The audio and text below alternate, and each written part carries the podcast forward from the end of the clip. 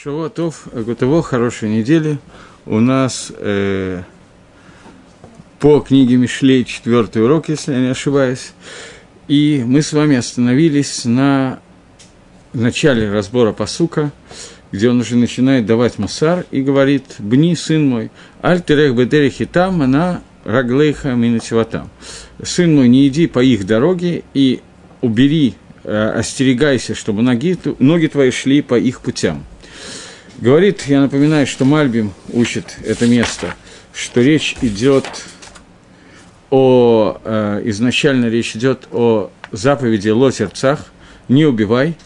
И Мальбим говорит, что когда ты начинаешь обучать мусару своего сына, то надо брать те вещи, которые наиболее как бы серьезны, суровы, когда сразу понятно, что этого не надо делать, тогда постепенно можно переходить к более тонким конструкциям, и поэтому начинается от псуки, из псуким, которые говорят о Рецахе, об убийстве. И Агро говорит, что э, заповедь Лотерцах и Лотикзоль, он их объединяет вместе, ограбление, делится на четыре вида. И об этом говорят следующие четыре посука. Это два, два, которые делятся еще на два. Одни, которые происходят дома, другие, которые происходят на перекрестке дорог. Одни, которые происходят с убийством, другие, которые происходят без убийства. И Ецаргара начинают люди-советчики, которых говорит э, Гагро, это люди, которые не делают митцвот асе. И то, что они не делают митцвот асе, не выполняют заповеди дела, это само по себе причина, что ты не должен их слушать, потому что ты понимаешь, что от них не должно выйти ничего хорошего. И нам привели псуким, которые говорят об этих, э, об этих вещах. Один из этих псуких, на котором мы остановились. Нивлаам кишауль хаим тмамим киердейбор – эти люди, которые делают так, что те, кого они грабят, они как бы спускаются живыми в могилу, и тмимим цельными спускаются в яму. Разница, говорит Гагро, между ямой и могилой – это то, что, во-первых, речь идет не о людях, а о деньгах. Гагро объясняет, не влаим их мамон, они предлагают себе пойти с ними на дело, и говорят, что деньги, которые мы получим от этих людей, от тех людей, которые мы грабанем, они окажутся в яме, в могиле. Шауль – это, э, говорит Вильнинский Гон, что Шломо Малах это избрал как некую дугму, как некий пример, который показывает вещи, которые разделяют между человеком и его имуществом – человек, который попадает в могилу, он оказывается без своего имущества. Наиболее богатый человек, который попадает в могилу, он тоже, там он оказывается голый. Ничего, что у него было, у него не останется. Поэтому, когда, когда Шламу Амелах выбирает нусах, которым человека пригласят к тому, чтобы ограбить другого человека, ему скажут, что мы сделаем так, что эти люди как бы оказались в могиле, то есть они станут голыми, мы получим их большое имущество – и они уйдут в могилу Хаим, живыми. Только чем это отличится от спускающегося в могилу, то что обычно в могилу крадут трупик, здесь этот человек останется живым, но он обеднеет, все имущество перейдет к нам, поэтому пошли, пойдем, увидишь, как это хорошо, и после этого у нас будет много пива и так далее. Это стандартное приглашение к грабежу, тот нусах, которым Гаон его объясняет. Ердей бор. Бор – это яма, это не могила. Чем отличается яма от могилы, тем, что в могиле есть, э, оно, им покрывают, а бор – это яма, в которой человек падает, и его не покрывают.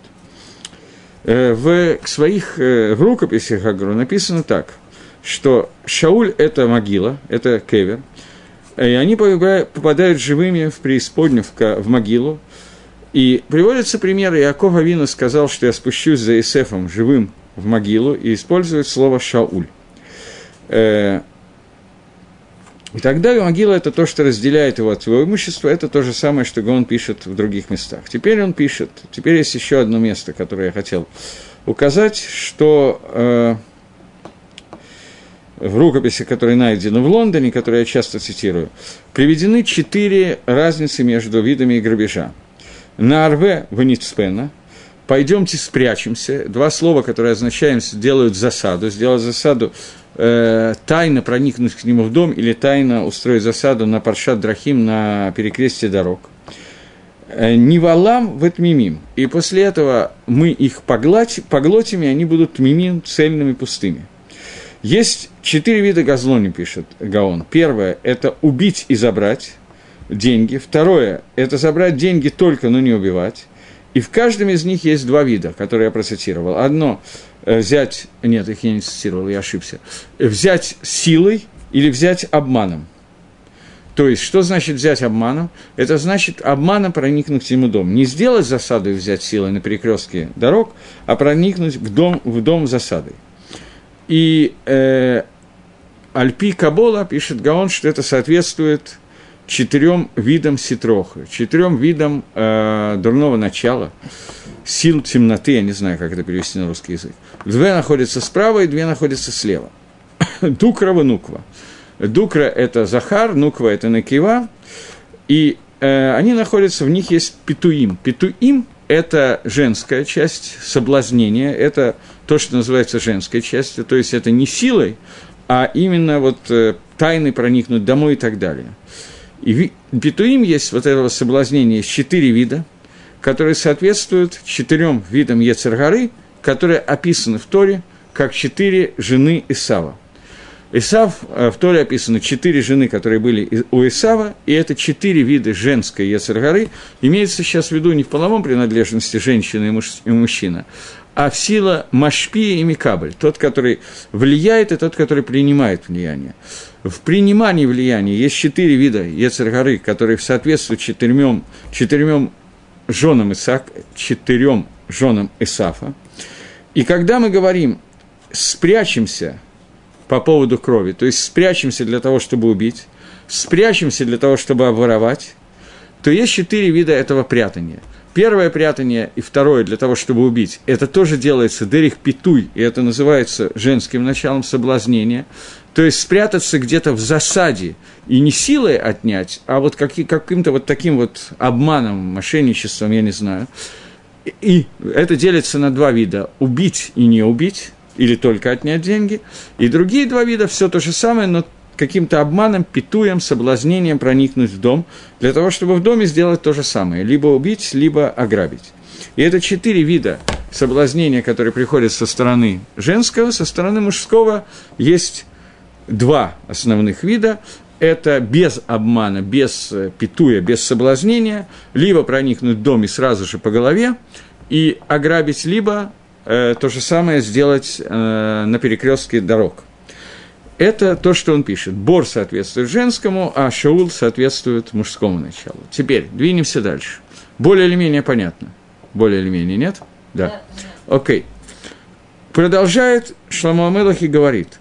Коль гон екар немца на мале батейну шалаль это совет, который предлагают человеку, которого приходят уговаривать друзья пойти с ними вместе, и тот совет, который он должен уметь не услышать, то первое, с чего начинает, как говорит Мальбим, Шломамелах, давать совет по поводу того, что очень легко принять. Этот совет по поводу убийства, проливания крови и так далее, человеку легче принять, чем принять какие-то более сложные, более тонкие детали.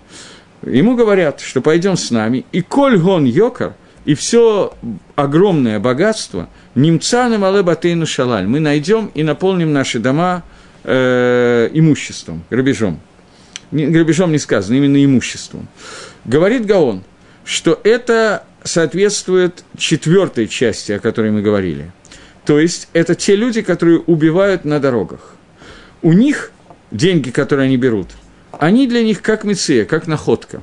Потому что кто будет его искать?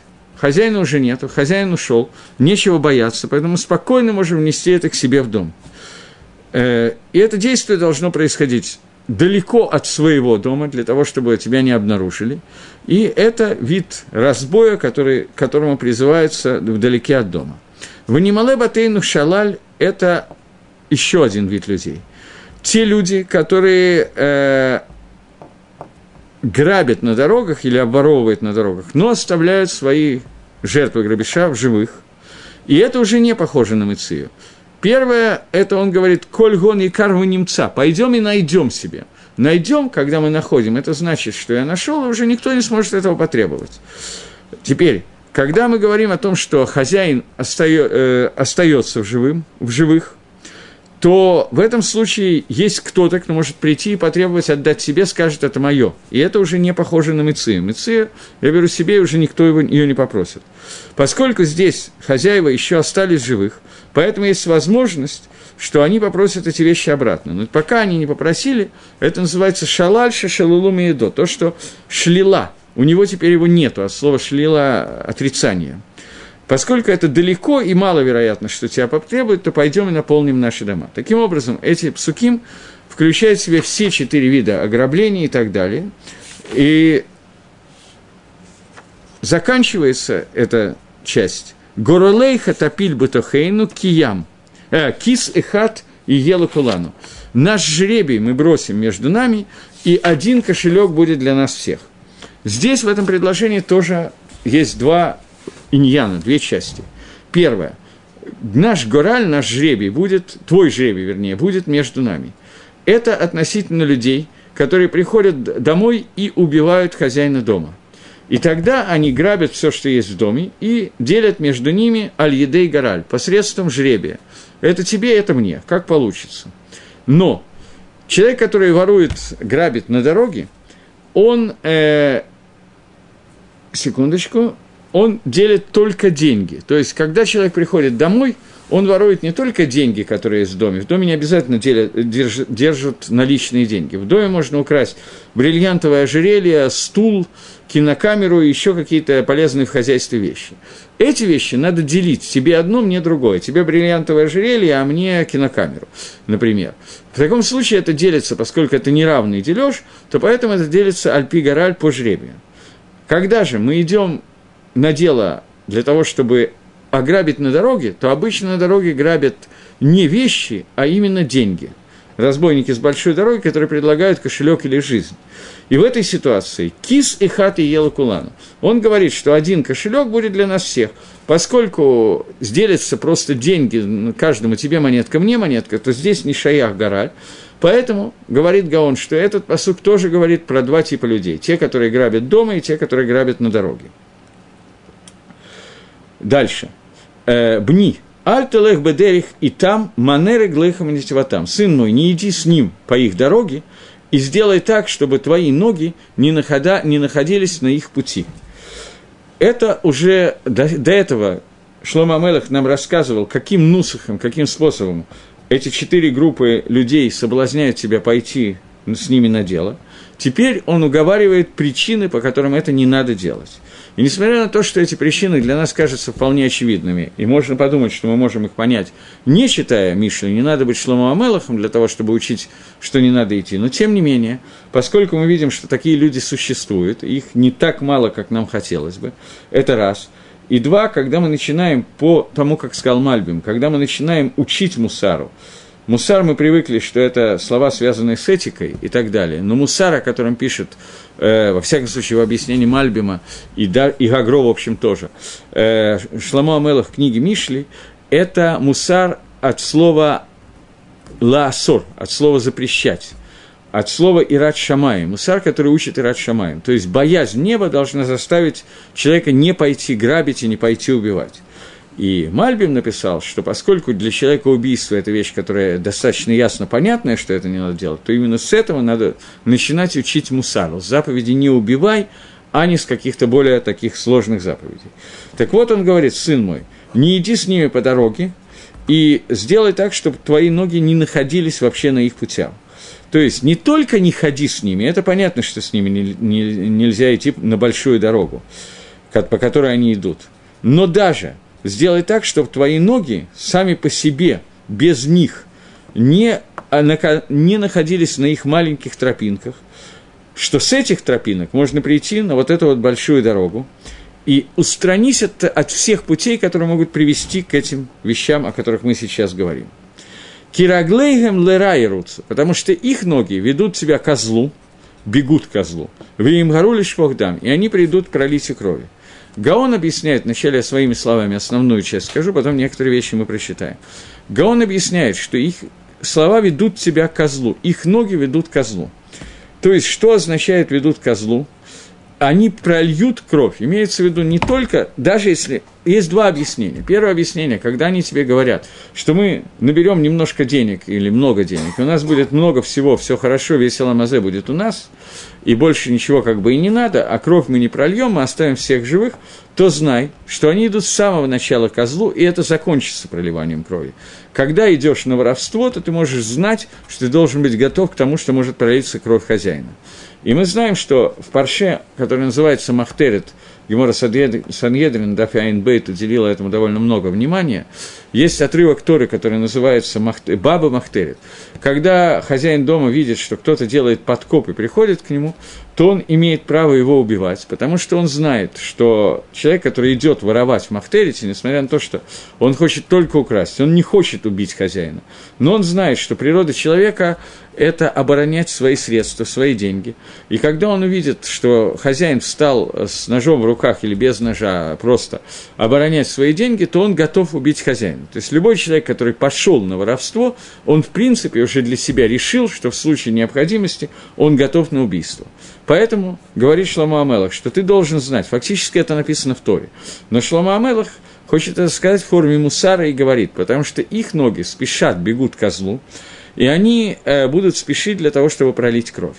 Это одно объяснение. Второе объяснение, что Раглейгам Лара и Русу. Как ты можешь, говорит Гаон Мивильна, соблазниться их соблазнениями и их языком, и их выражениями, которые они тебе говорят? Они говорят тебе, что они хотят сделать тебе только хорошее, для того, чтобы у тебя было много денег. Ты же сам видишь, что их ноги спешат делать зло, бегут ко злу. Поскольку так же ты видишь, что они хотят сделать зло не только себе, но и сделать зло тебе. И поэтому они с скорости прольют кровь.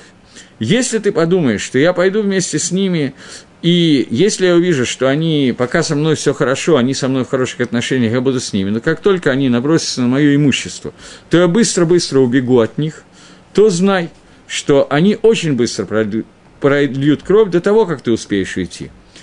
И это соответствует двум вещам, о которых говорили Псуким раньше.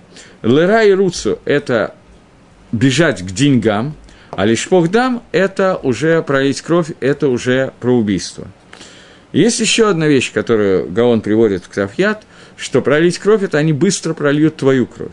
То есть, раз они готовы к тому, чтобы идти для проливания крови, то ты должен знать, что они э, соблазняют тебя, и тебе кажется, что они желают тебе что-то хорошее, но поскольку они готовы принести человека в жертву, то ты можешь оказаться этим человеком. Э, секундочку. И еще одну накуду, которую пишет Шлома Амелах, что... Э, секунду.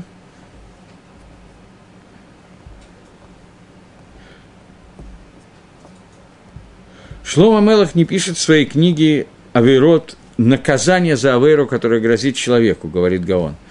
И также в книге Кагелет он только пишет, что он не, не описывает, какие наказания будут у нечестивца, поскольку любой нечестивец и так знает, какие наказания ему положены, и тем не менее он держится за свое расшаидство, э, потому что он не считает существование Алам-Габа. То есть человек может быть расшой, только если он в какой-то степени не верит в существование Алам-Аба, грядущего мира. Поэтому, и он не верит в те анашим, которые у него будет, и говорит, то бацина микро, мне хорошо здесь, мне хорошо сейчас здесь, тебе, мне будет хорошо. Поэтому давай мы сейчас немножко поворуем, потому что нам станет сразу же очень хорошо в этом мире. Он тем самым исключает всю позицию Аламаба, всю, весь Магалах, Схар награды и наказания. Э, когда мы говорили про 13 принципов веры Рамбома, то мы обсуждали такую вещь, что один из 13 принципов, и человек, который отрицает этот принцип, он теряет свой Алам Аба, это принцип, который говорит, что человек должен верить полной мерой то, что Всевышний дает награду за любую митсу в этом мире и наказание за любую авейру, которую делает в этом мире. Человек, который отрицает награды и наказания со стороны Всевышнего, он сразу же теряет свой Аламаба. Говорит э, Гаон здесь – что Шлома Амела говорит здесь, что раглейгим лерайруцу, их ноги бегут козлу. Кавана, что они отрицают оныш аламаба, поэтому они ведут себя, козлу имеется в виду, что несмотря на то, что может быть в этом мире, может такое произойти, что вор в этом мире придет в состояние, когда ему хорошо, и мы видим, что такое часто происходит, человек, который находится в этом мире в качестве грабителя, бандита и вора, то этот человек набрал себе много денег и прекрасно живет, имеет прекрасное ламазе. Но в любом случае, даже в этой ситуации, Кодом Кон, Гаон нам сказал прежде всего, что когда ты говоришь со своим сыном, ты должен ему сказать, что они приведут тебя к злу, к убийству и так далее. И твои деньги тоже они могут отнять. Но кроме этого, он говорит, что даже если в Алам Газе здесь будет то, что они считают понятием «тов», но они отрицают – Алам Аба, они отрицают Магалах Скарбоныш. И кроме того, что они на самом деле теряют в связи с этим Алам Аба, но кроме этого, они получат раба Алам Аба, они получат ра в этом в будущем мире. Здесь надо немножечко вспомнить. Мы с вами обсуждали когда-то на каком-то уроке, но имеет смысл, наверное, в двух словах повторить, что э, Рамбам пишет о том, что э, нету, после Тхиасамейсим не будет, после того, как тела, после того, как будет воскрешение, восстановление из мертвых, оживление из мертвых, то не будет э, восстановления из мертвых у тел, только у душ будет восстановление из мертвых. И Рамбан пишет на него, задает кушью, и Райвит, и Рамбан, и Райвид говорит, что как можно сказать, что наказание Рашоим, о котором ты говоришь, Райвид, будет состоять только в том, что будут нафашот, которые никогда не вернутся, и их просто не будет. Получается, что наказание, которое ты Рамбом описываешь, это отсутствие наказания, отсутствие награды. Отсутствие награды, говорит Райвид, это не есть наказание. И Рамбан соглашается с Райвидом, но пишет, что сам Рамбам, или это Кесов Мишна пишет более подробно, более подробно Кейсов Мишна пишет, что Рамбам не халек на то, что не спорит с тем, что будут наказания у души после того, как душа попадает в геном. Безусловно, эти наказания будут. Но это не основное, а промежуточное наказание, которое будет. Это наказание генома. Кроме этого, будет еще одно наказание. Это лишение Аламаба. Те люди, которые не попадают в Аламаба. Это основное наказание. Но до этого они пройдут наказание оныша за все, что они сделают. Здесь, говорит Гаон, что Кавана Шламу Амелаха, что их ноги ведут их к злу, Кавана, он не собирается объяснять Шламу Амелах, в чем будет их наказание, потому что он считает, что обычно Раша знает это наказание и просто отказывается верить в существование наказания в Аламаба. Поэтому описывать его не имеет никакого смысла, и нужно просто сказать, что их ноги ведут их к козлу Кавана, имеется в виду вторая Кавана. Первая Кавана в Аламазе, вторая Кавана, что это в Аламазе. В Кагелете, когда Шломойлах пишет э, книгу Кагелет, он тоже описывает Гавелим всего этого мира в глазах этого мира. То есть, когда он пишет книгу Кагелет и говорит «Гевель, Гевелим, Авар Кагелет», и потом объясняет, почему все это суета-свет обычно на русском переводится, почему все это не имеет значения, он объясняет это, почему это не имеет значения, только с точки зрения этого мира, почему даже в этом мире все это не имеет значения. Он не пишет, почему это с точки зрения Аламаба, и не описывает грядущий мир, чтобы сказать, почему весь этот мир не имеет значения он говорит как бы с Рашоем на их языке. Вы, которые отрицаете понятие Аламаба, для вас надо понять, что в Аламазе вас тоже ждет то-то, то-то и то-то, что даже для вас это не имеет никакого значения. То же самое, говорит Гаон, делает Шлома Амелах в книге Мишлей. Он пишет, что даже с точки зрения этого мира, знай, что то, что они тебя соблазняют, что ты хорошо наворуешь и будешь прекрасно жить, это на самом деле не будет так. Они, твои, их ноги ведут ко злу, и ты должен уйти от них. Не имеется в виду зло, которое будет в Аламаба, это пшита – но поскольку это очевидно, но поскольку люди, к которым обращается Шлом Амелах, сейчас не готовы принять награду и наказание Гейнома и Аламаба, то поэтому он обращается к ним на их языке и говорит о том, что вы придете к козлу Кавана, что между собой вы рассоритесь, кто-то кого-то убьет, начнутся разборки между двумя группами мафии и так далее, и так далее. Окей. Секундочку. Здесь есть одну вещь, которую Гаон написал, опять же, Кифтав Яд, и она не попала в издание. В, руко, в рукописи она есть, в издание она не попала. Говорит, что есть три книги, которые написаны Шлоам Мелахом. И эти три книги относятся к трем душам. Сейфер, который мы сейчас учим, Мишлей, она, находится, она относится к нефишу, который называется нефиш Тааванит. Тааванит – это душа, стремящаяся к удовольствию. Это надо назвать животная душа, поскольку животный инстинкт, они стремятся к получению удовольствия. То есть покушать, попить, поспать и так далее. Книга Кагелет, она написана э, относительно хиюнит, то есть она занимается гевлей алам, пустотой этого мира, э, мамон, деньгами, ковод и так далее, и всеми остальными вещами. Не тавой, которая есть, а какой смысл человеку в деньгах, в почитаниях, которые ему оказывает и так далее. Поэтому Хаэлит все время говорит «А коль гевель в руах». Все это пустота, все это ничего. И, наконец, последняя книга «Шир Гаширим», которую пишет Шламу Амелах, она относится к э, самой разумной части души, то есть к той части души, которая отвечает за двикут, за соединение с Творцом, Беагава, с любовью. Поэтому она называется Додим, любимый и так далее, и занимается все время процессом любви. Э, здесь сказано в этой книге «Лера», что их раглаем бегут козлу. Имеется в виду «Лераатеха», имеется в виду козлу по отношению к тебе.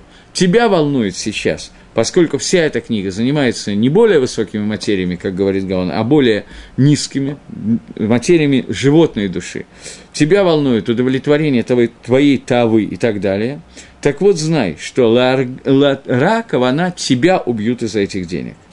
И их кавана не сделать тебе хорошо, а наоборот. Поэтому они и магру, они поспешат, имеется в виду пролить твою кровь. То, до того, как ты почувствуешь, их намерение, что они хотят, ты думаешь, что я, как только увижу, что они что-то плохо обо мне, я тут же убегу, не успеешь ты этого почувствовать. Тебя пришьют раньше. На современном языке начнутся мафиозные разборки до того, как ты поймешь, что происходит. Разборки между людьми и так далее. Окей, я еще раз хочу подчеркнуть. Понятно, что это мусар, который Шломо а-Мелех учит э, своего сына, но כוונה имеется в виду, что не всегда так произойдет.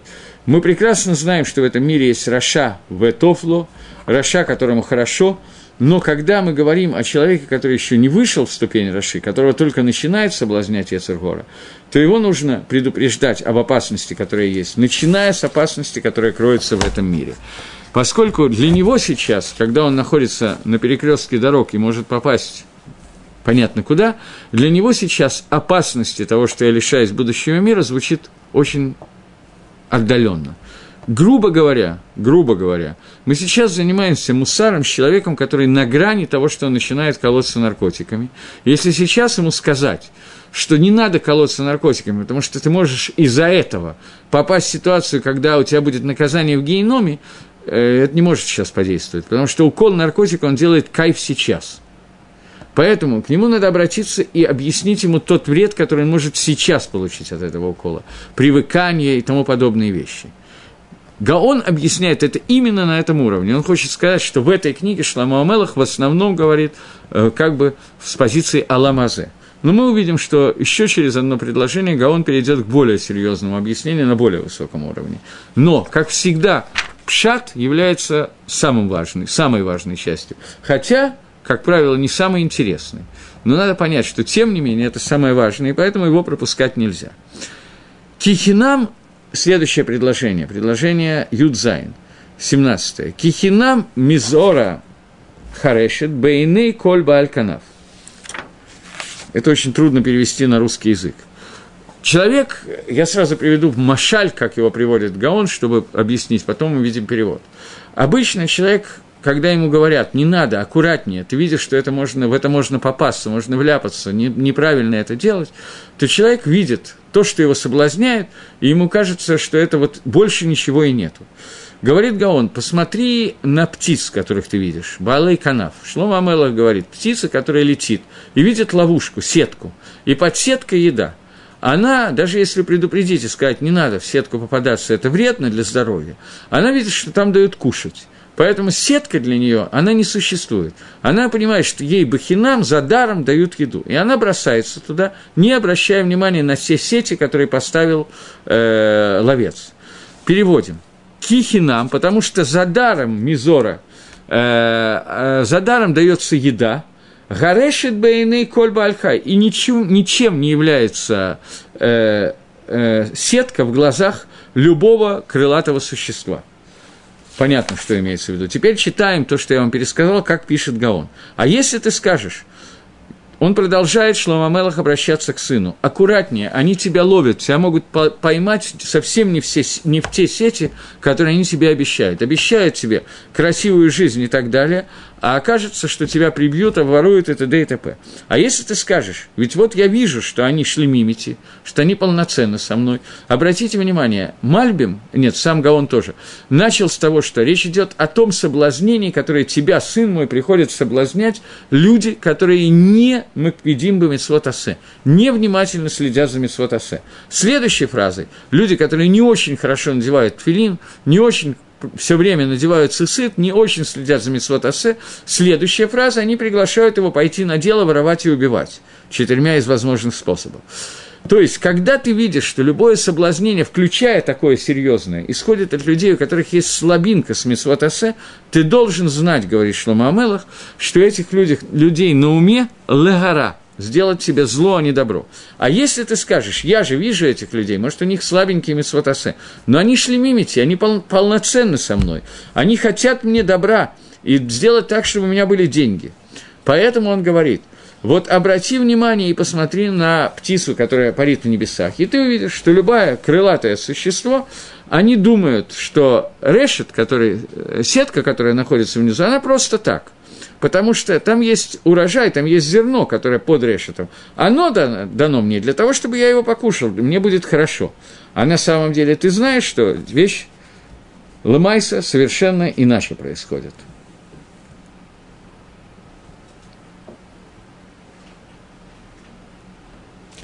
Окей. Okay. Э, следующее предложение. Кен орхот коль беца, беца эт нефиш баалафиках. И также дороги в любой взятке, взятка, которая дается душе, заберет своего хозяина. Объясняет. Э, секундочку, я извиняюсь, я пропустил одно предложение. Э, Вегем ледамам ериву яцфуналан шатам. И они э, для крови будут прятаться, и будут прятаться для твоих душ. Говорит Гаон, они будут прятаться для крови что ловец, который ловит их, ловит их для того, чтобы убить этих птиц. И также будут прятаться для твоей души, или спрячет себя для того, чтобы попали в их решет, э, в их сети, и будут ловить этих птиц живьем, для того, чтобы у них была их душа, для того, чтобы продать их. И это ланавшатам. Ланавшатам – это продать, а убить – это убить. И это также соответствует двух вещам. Газлоне мамон – тем, кто ворует деньги, и тем, кто ворует и убивает. То есть из того, как ловят птиц, ты можешь увидеть, как ловят себя. Кен орхот коль беца беца это нефиш балафиках. И также пути любых взяток. Взятки забирают э, душу своих хозяев. Объясняет Гаон. То есть, так обычно делают все отрицательные персонажи, все плохие люди, которые хотят Лигром Мамон, которые хотят денег, для того, чтобы они могли взять посредством этого твою душу. То есть они предлагают тебе деньги в качестве какой-то взятки для того, чтобы забрать твою душу, э, душу хозяина денег, которого они сделали, что они возьмутся. То есть э, они хотят для того, чтобы человека, у человека появились деньги, для того, чтобы после этого эти деньги забрать и получить. Э, мне как-то рассказывал один человек, что в России в 90-е годы у я не знаю, в Ленинграде, это было в Петербурге, в 90-е годы, когда был такой совсем бандитизм, как я понимаю, я не очень точно знаю, но так я слышал, что это были годы абсолютной анархии, полного бандитизма и крыш э, и так далее, и так далее то э, бандюги, которые зарабатывали себе какую-то сумму денег, они, в принципе, хотели куда-то вложить. Но поскольку в основном эти люди были достаточно туповатые, они могли убивать, грабить и так далее, то вложить они сами, сделать какой-то бизнес, они не могли. Поэтому они находили человека, который не умел грабить, но умел как-то вертеть деньги, вкладывать куда-то и так далее. Давали ему деньги для того, чтобы он вложил – и потом, через какое-то время, когда это давало приличные прибыли, отбирали у него этот бизнес, или убивали его, или просто отбирали. И это у них была какая-то терминология, я сейчас забыл, по-моему, откормить бычка, что-то такое это называлось, для того, чтобы дать ему возможность заработать деньги, а потом зашхитовать и забрать то, что он заработал. Фактически, это то, что говорит Гаон, происходит. Когда они предлагают тебе вступить с ними в сделку для того, чтобы ты заработал много денег, то их кавана, что в случае необходимости, не обязательно, но в случае необходимости, ты превратишься вот в этого бычка, которого они откормили, и потом заберут, дав тебе деньги, чтобы ты заработал еще больше денег, они заберут у тебя душу. Это, если я правильно понимаю кавану Шлома Мелаха, то это то, что, э, так сказать, ленинградские бизнесмены 90-х годов называли «откормить бычка». Э, теперь, после того, как Шлома Мелах предостерег человека, который читает эти сроки, от того, что может произойти, и от, той, от тех самых строгих авиарод, которые человеку легко понять, он пишет, как против этого можно остерегаться. Хохмас, то есть мудрость, бехуц тарина, берхавод читенкола. Мудрость будет находиться снаружи, и она будет тарина, она будет делать какой-то рину, потом посмотрим, что это. А на улицах она будет давать свой голос. Берош гамиот, я хочу прочитать два посука, а потом читать Гаона. Берош гамиот тикра бепитхей шарим беир ам, ам, э, аморейга таамер.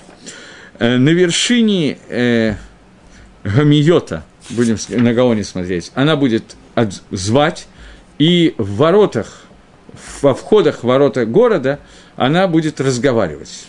Что разговаривать нам скажет чуть позже. Вначале несколько, четыре уровня, где может находиться мудрость, и четыре обращения. Говорит Гаон, есть четыре вида газлоним, четыре вида э, бандитов, грабителей. Я даже не знаю, э, Гаон всех их называет газлоним, от слова «гзейла» – грабеж.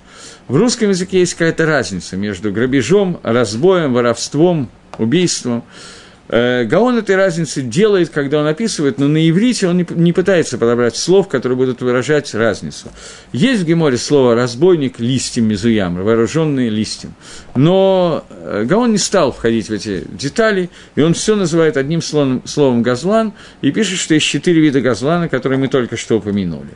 То есть, это те, которые говорят «спрячемся», сделаем засаду или спрячемся, войдем в дом или будем на улице, и убьем или не убьем. Таким образом, в результате есть четыре этих вида. Э, но хохма – это хохма стойра.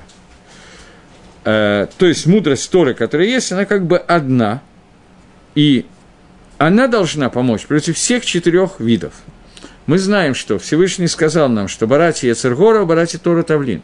Я создал Яцергору и создал Тору, которая является лекарством от него от вот этих попыток газланим, бандитов, разбойников забрать к себе еще одного человека, привлечь его к уголовной ответственности, против этого стоит Хохма Стора, которая должна нам помочь. В Торе это не так. Но Тора, она одна и та же. Тем не менее, она тоже существует в некоторых четырех измерениях. Увидим эти четыре измерения. Первое – Таруна, Бехуд Таруна. Второе – Берховод Титенкола. Э, в э, на улице она будет давать рину, а в, в, не на улице, а снаружи, а на улицах она будет давать коль. В Энлиет надо бояться, в Энлиет боешь, и не надо стесняться Тора. Теперь он объясняет, что весь мир делится на две части, которые четыре. И, соответственно, Тора в этих четырех вещах, э, местах действует по-разному. Первая часть – это аэрот, это города – и Адама заселен, заселенные, дороги, э, сад, поля, заселенные места, где находятся люди. В каждом из них есть две части. Первое – сами аэрот, то есть это сам город, и второе – это вход в город, ворота города, где находятся судьи и старейшины и так далее. Сказано «Шофтим вышотрим титен лахабаколь шарейха» э, э, судей поставь себя во все ворота города твоего. В Алта Евамато, и в другом месте сказано, что Евама должна прийти в Шар для того, чтобы провести халицу. То есть Шар – это место, вход в город, это место, где заседают судьи. И так еще несколько раз это сказано, я не буду давать сейчас все цитаты, которые приводит Гаон, чтобы доказать, что старейшины города и судьи находятся именно в Шар-Гаир. Есть много мест в Торе и в Танахе, где это упоминается. И старейшины города, Сангедрин, все это называется Шаар Гаир. Это место, которое близко к улицам города, внутренним улицам города. И там делается суд, чтобы судить э, о тех вещах, которые произошли на улицах города. То, что удалено от города, это называется хуц, снаружи. Эти две вещи, которые перед городом, они называются, есть совсем хуц и не совсем хуц, близко к городу, но все таки в хуц. И внутри города ворота, и внутренности города, улицы города. Поэтому дебур, слова Торы, они разделяются на две вещи, которые, в свою очередь, на две, всего на четыре. Есть коль и есть дебур. Дебур – это речь, коль – это голос. Голос делится, в свою очередь, на две вещи, а именно, совсем издалека – ничего не слышит, голос не слышится, но слышится говорал и слышится что-то типа эхо голоса, когда совсем издалеко это проходится. И сам голос ни никар его невозможно определить. Это называется словом «рина». Теперь можно понять начало этого предложения. После того, как Гаон сделал такое длинное введение, переводим предложение, которое написано. «Хохма с бехут старина». Хохма снаружи будет слышаться как эхо снаружи оно еще не только не дебур, не только не разговор, не только не речь, но даже не голос, оно еще эхо, оно совсем издалека. Но внутри Рхова, внутри, оно уже слышится как коль. Идем дальше. Бакаров, кстати, когда это немножко приближается, то это уже не эхо какого-то голоса, а мы слышим сам голос хохмы мудрости, голос Торы, но это еще не выглядит как дебур. Мы еще не слышим как обращение, как речь но только голос, коль. Э, здесь в скобках кто-то, магия переводит раш, шум от этого голоса. Но это шум, это уже голос, а не эхо голоса. Это более высокая мадрега. Следующее, дибур. Он тоже делится, речь, он тоже делится на две части. Дибур и крия. Э, речь и обращение. То есть, когда это находится немножечко вдалеке, но мы уже его слышим, то мы слышим какую-то речь. Тем не менее, это еще невозможно ее воспринять до конца. Но когда крия обращения, это когда голос находится совсем около собой, около тебя, и тогда я его воспринимаю как речь, обращенную ко мне, и это самый высокий уровень речи. И чем ближе он приближается ко мне, тем больше он становится обращением ко мне. Теперь можно понять, говорит Гаон, что означается. Хохма, она находится, как начало предложения, хохмас бахус старина. Хохмас, они снаружи будут давать рину, давать вот это эхо голоса. То есть, люди, которые не находятся внутри Торы, они находятся немножко вдалеке от Торы. Для них это мудрость. Мы слышим ее только как некий, некое эхо, не больше. Но, тем не менее, даже там мы ее слышим.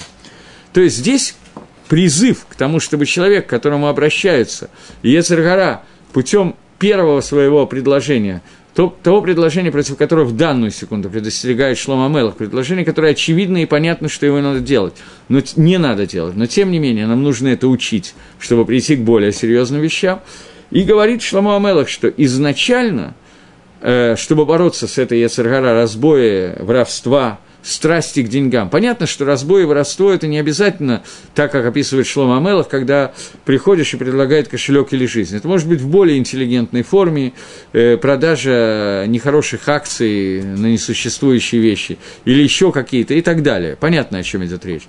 Но страсть к деньгам является ключевой здесь, и к обману, соответственно. Так вот, в этой ситуации э, Первое, что есть, человек, который стоит далеко снаружи, он далеко от Тора. Тора для него относительный авторитет. Даже этот человек может слышать снаружи вот это вот эхо небесного голоса. Когда он находится в верховод, то есть он приближается к улицам города, он уже заходит внутрь, то тогда он слышит уже голос Торы. Он слышит голос мудрости. Хохма в данном случае это Тора. Он слышит голос Торы. Но еще не слышит деталей, не слышит обращения к нему.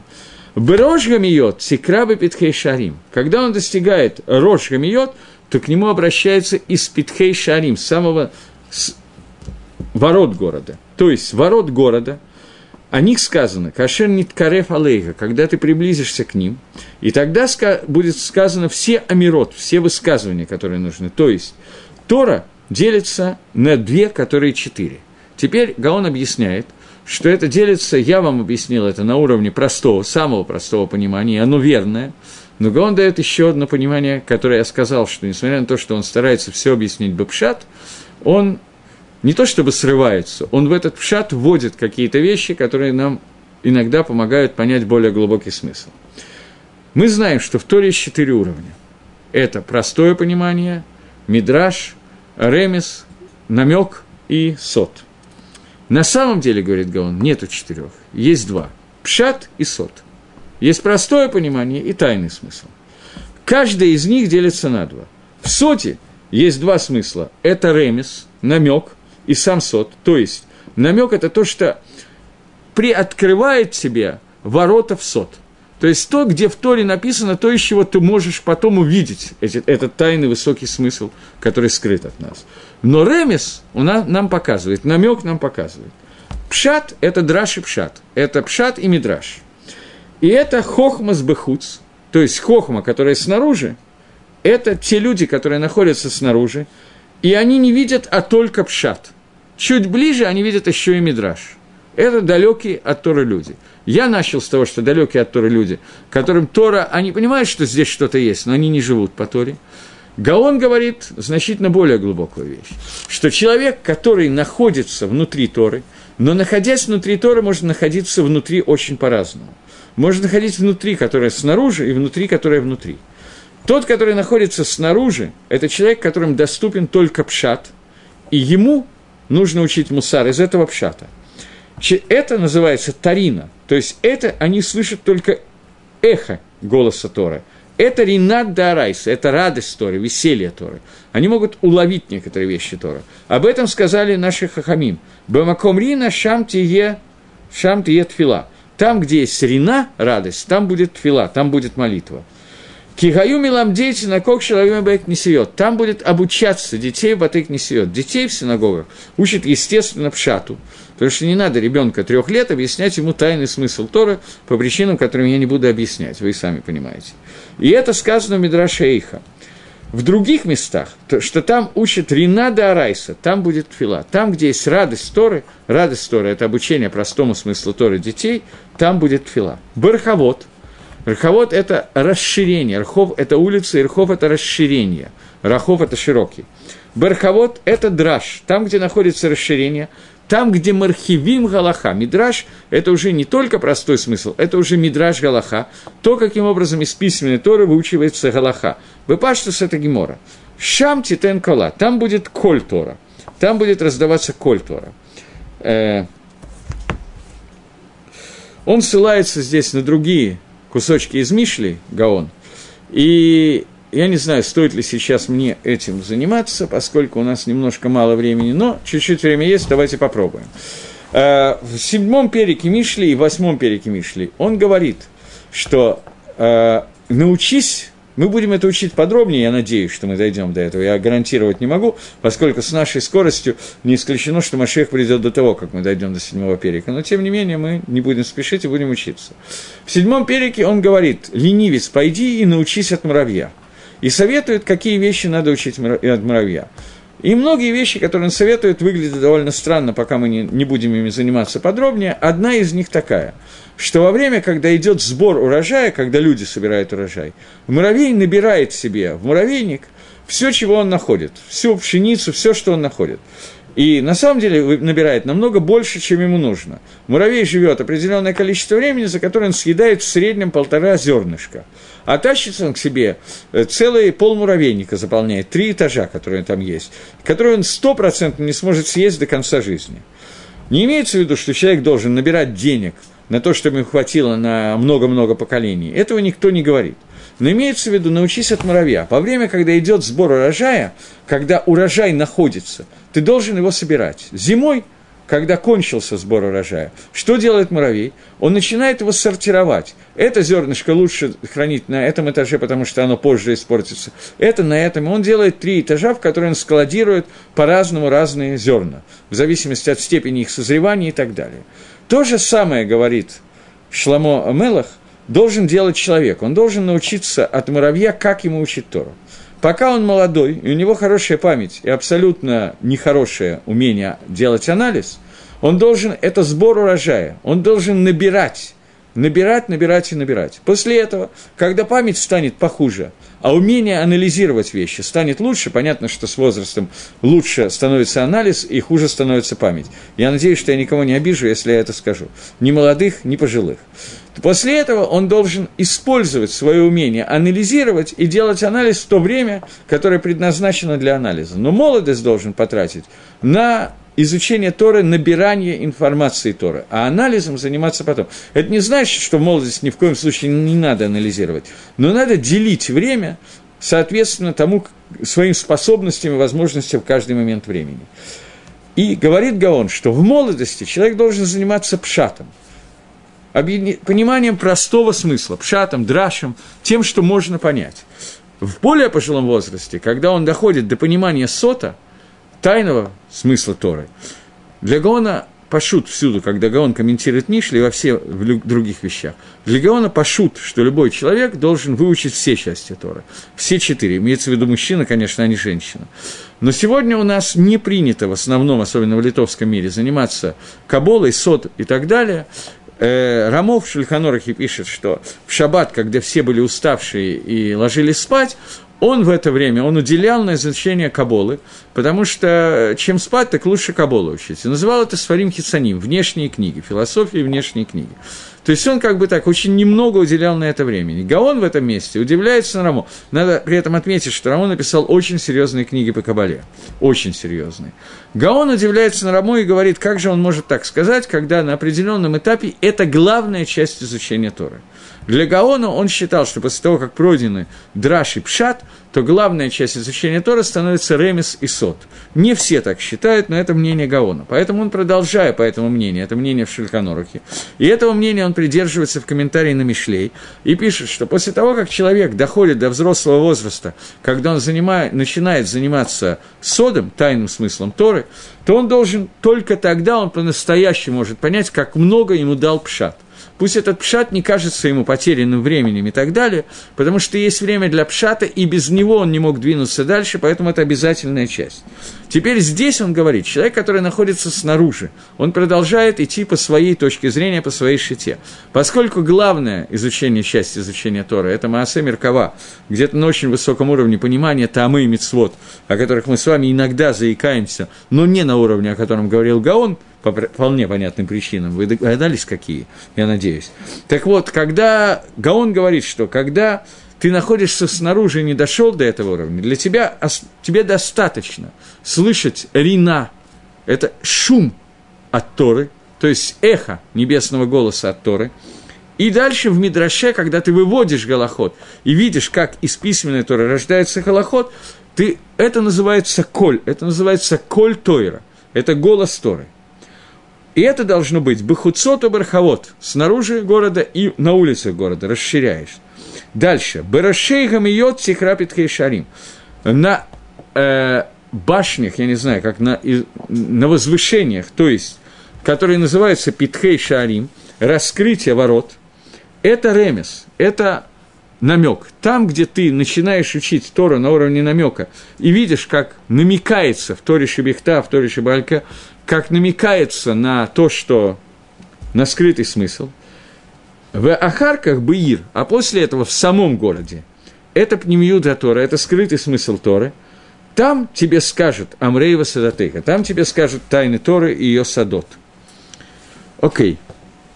Э, таким образом, он говорит о том, что для того, чтобы понять, что тебе не надо грабить, это очень интересная мысль. Я не знаю, думали вы об этом или нет.